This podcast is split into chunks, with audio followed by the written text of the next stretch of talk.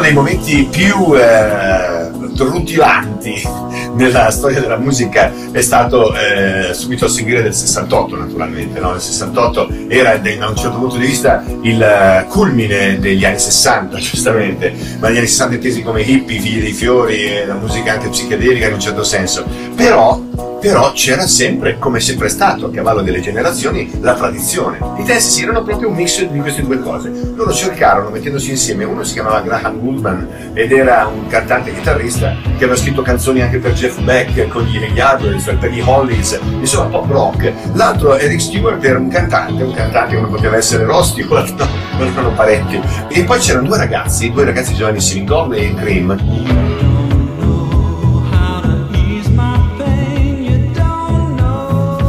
poi negli anni 80 avrebbero fatto delle cose dal punto di vista tecnologico straordinariamente all'avanguardia e soprattutto da musicisti sarebbero diventati i primi grandissimi registi di videoclip musicali.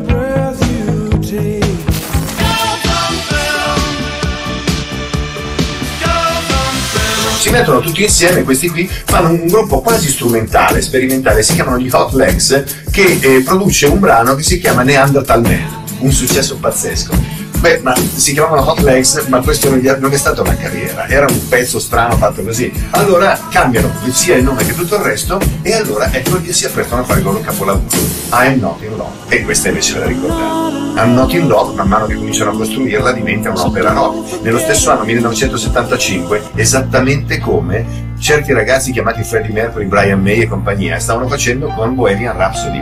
Avevano dovuto usare tecnologie, il massimo che c'era a quei tempi, cioè registrare sullo stesso nastro 256 volte per far diventare i cori così. Però ecco, sono cori grossi, enormi, fatti da sole quattro voci che diventano moltiplicate con tecniche di loop e registrazioni eh, sovraregistrate, adesso mi sono espresso un po' male, ma a un certo punto la canzone è quasi finita, mi manca un pezzo, una voce femminile che quasi come la tua coscienza che ti disperi perché non sei più innamorato o perlomeno lo sei stato ma sei stato lasciato insomma in not in love ti dica sussurrando nell'orecchio be spoiled e non c'era una donna avevano finito i giorni i soldi tutto. C'era solo una, una figura femminile in tutto il palazzo la segretaria degli studi Katie Redfern. Avete già capito? Scusa puoi venire un attimo Katie Redfern si è avvicinata al microfono e non so con quali sostanze psicotrope o con quali altri mezzi di convinzione l'hanno fatta diventare la voce più sexy nei dieci anni a venire. Boys Don't Cry, dalla segretaria degli studi Strawberries.